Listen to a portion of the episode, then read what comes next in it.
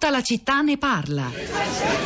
Non avendo l'Italia un museo nazionale come altri paesi, ma avendo un museo nazionale diffuso, insomma, che si trova per ogni dove, la radio racconterà con 100 storici dell'arte un momento di visione di un possibile museo nazionale attingendo soltanto alle collezioni pubbliche italiane e sarà un'occasione per sentire racconti da parte di storici dell'arte illustri su opere note come su altre più forse frequentate dagli specialisti. Il museo crescerà ogni weekend, aggiungendo sempre nuove opere fino ad arrivare al numero di 100 e sarà sempre possibile seguirne le vicende sul sito museoradio3.rai.it dove oltre alle opere presentate e la storia dei luoghi da cui provengono, ci saranno anche altre informazioni, bibliografie, riferimenti, possibilità di approfondimento digitale, in modo da poter dare agli ascoltatori un quadro il più ampio possibile di riferimenti intorno alle opere che raccontiamo. Opere che vengono dal sud, dal nord e dal centro, legate a vicende piane e tranquille o a vicende agitate e travagliate, segnate dalla guerra o create nel bel mezzo della pace. Insomma, opere che hanno delle storie da raccontare, di cui Museo Nazionale 100 opere d'arte nella storia d'Italia vi racconterà le storie andando fino in fondo a ogni possibile suggestione e evocazione che esse possano produrre e suggerire.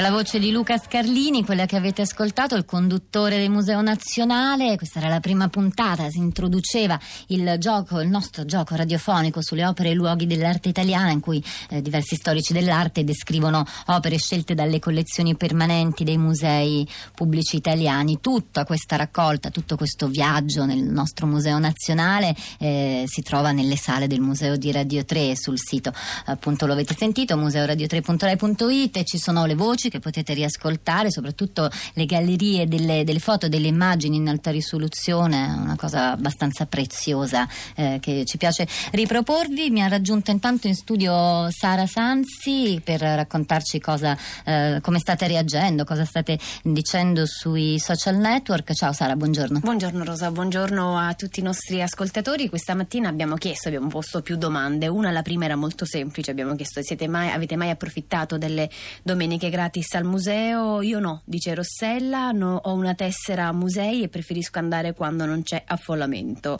Al contrario, Peppe scrive sì, ne ho approfittato perché non potrei vedere tutto a pagamento, è giusto dare ai giovani la possibilità di entrare gratis, così da non avere scuse in fase di educazione culturale.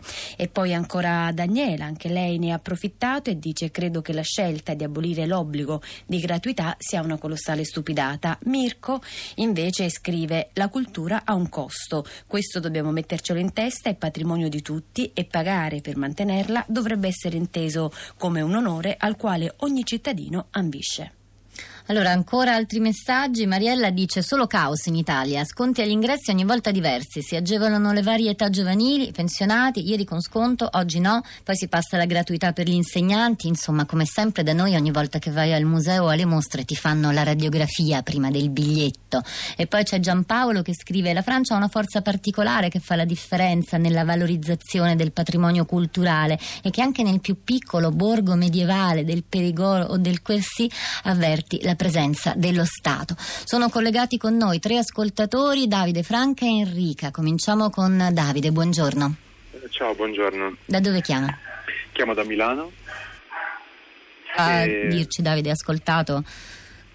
Sì, sì, sì, sì, sì ho, seguito, ho, seguito, la cosa e sono un artista e quindi una cosa che da vicino in qualche modo mi, mi tocca Credo anch'io che sia una grandissima stupidata, è molto imbarazzante questa, questa decisione perché si dimentica innanzitutto che l'apertura dei musei, degli spazi espositivi in generale è un grande strumento di istruzione soprattutto per le generazioni giovani, ma non solo, anche per chi comunque eh, non ha avuto modo di, di conoscere, di visitare i musei e credo che in qualche modo anche per le famiglie, famiglie con, eh, con molti bambini, insomma famiglie numerose, è molto importante dare accesso a quello che comunque è il nostro più grande patrimonio. ecco, è ancora da vedere, diciamo che non verrà tolta la gratuità, ma sarà a discrezione del museo, potrà decidere quando, come certo. e dove effettuarla. Lei invece mh, propenderebbe per un allargamento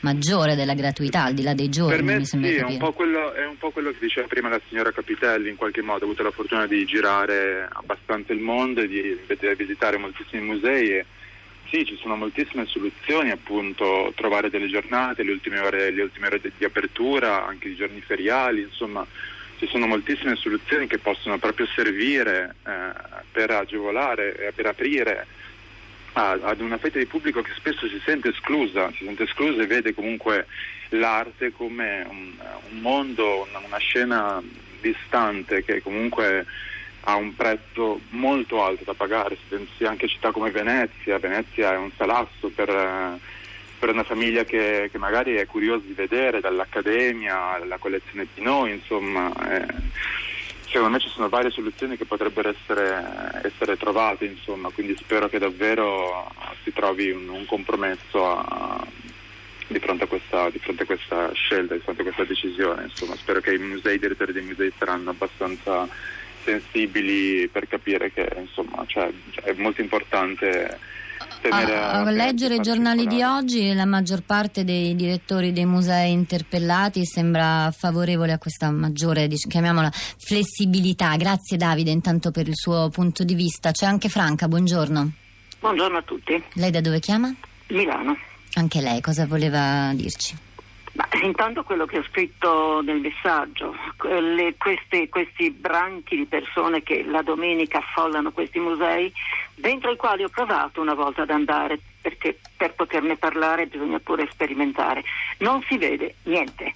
Gente che vagola di qua e di là, tutti che schiamazzano, eh, danno le spalle alle opere d'arte, poi quando davanti ad un'opera d'arte ci sono 50 persone, vorrei sapere come è possibile trarne qualche cosa, neanche si vede che cosa sia rappresentato lì sopra.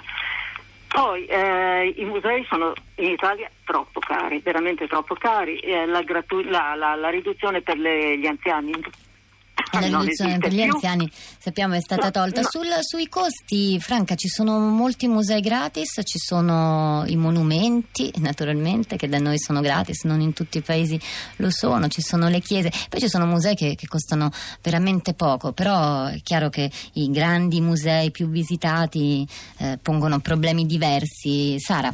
Rosa, a proposito di giovani e di anziani che sono state più volte nominati sulla nostra pagina, Angelo scrive non ho capito i commenti di di chi dice che per giovani ed anziani dovrebbe esserci lo sconto e chi sta nel mezzo e non ha soldi, Asil dice io ho approfittato varie volte delle domeniche gratis al museo per rivedere i musei della mia città. I proventi dello sbigliettamento per molti musei di provincia, sottolinea Asil, sono talmente irrisori rispetto ai costi di gestione che l'entrata potrebbe essere gratuita ogni giorno. E poi Cinzia che ci scrive in un paese dove esistono i poveri è giusto che ci sia l'entrata gratis, ma la mia utopistica speranza è che ogni persona si possa permettere tranquillamente di pagare per i servizi che chiede. Allora c'è anche Enrica, buongiorno, da dove chiama? Buongiorno, io chiamo da Bassano del Grappa, in provincia di Vicenza. Ecco, io stavo dicendo nel messaggio eh, di recente per lavoro ho dovuto inventariare una piccola raccolta privata e quindi ho avuto necessità di ehm, espertizzare, far espertizzare, far analizzare alcune opere. Eh, porte chiuse nei musei nelle sovrintendenze italiane. Io ho provato a contattare gli uffizi per un'opera, Capodimonte per un altro, solo perso tempo. Eh, email, lettere, cadute nel vuoto, nessuna risposta. Per la stessa opera invece, eh, le, per le stesse opere, mi sono rivolta al Kunsthistorisches Museum di Vienna che eh, molto professionalmente mi ha risposto, eh, la direttrice del reparto rinascimentale del Kunsthistorisches Museum mi ha ricevuta, mi ha dato le indicazioni sugli esami a cui avrei dovuto sottoporre l'opera, ho fatto sottoporre l'opera agli esami indicati presso l'Accademia di Belle Arti di Vienna. Tutto questo per espertizzare, cioè realizzare l'espertise, il certificato di autenticità dell'opera. Identificare esatta, mh, mm, l'identità dell'opera, ecco più che l'autenticità, l'identità dell'opera era il compito di questo inventario. E um, alla fine di questo, di, degli esami, io ho pagato eh, l'Accademia di Belle Arti e il servizio che mi ha erogato e poi ho pagato l'expertise. E, um, quindi eh, mi chiedo, eh, io sono stata molto contenta di pagare perché eh, ho avuto il servizio che avevo richiesto, che mi serviva e il museo e l'Accademia di Vienna hanno guadagnato. Allora mi chiedo se questa trovata del nuovo ministro dei beni culturali ha l'obiettivo di rimpolpare le casse del ministero, ma perché invece di eh, insomma mh, mm, intraprendere sempre eh, iniziative mm, che vengono poi, che costano, che vengono poi sostenute dai, dagli utenti, da noi cittadini, non va a vedere all'estero come si fa. Sarebbe un'ottima occasione anche per conoscere il patrimonio artistico privato che in Italia è sconosciuto. E questo lo vedremo Enrica perché io intanto la ringrazio per la sua testimonianza interessante, poi come si articolerà il futuro dei nostri beni culturali e dei musei lo vedremo senz'altro ancora, lo vedremo insieme. Sara. Rosa, una piccola curiosità dal mondo dei social network prima di chiudere questa puntata. Indovina qual è il museo che cresce di più in tutto il mondo su Instagram? È un museo italiano e sono le gallerie degli Uffizi. Tra le opere più apprezzate abbiamo La nascita di Venere del Botticelli, La Medusa del Caravaggio e Giuditta decapita Oloferne di Artemisia Gentileschi. E contenti di questo primato vi salutiamo. Rosa Polacco e Sara Sanzi a questi microfoni vi salutano insieme a Fiore Liborio alla parte tecnica, Piero Pugliese alla regia, Cristiana Castellotti alla cura, Cristina Faloce, Costanza Spocci in redazione. Adesso lasciamo la linea a Radio Tremondo e poi torniamo domani mattina ancora come sempre alle 10 con tutta la città ne parla.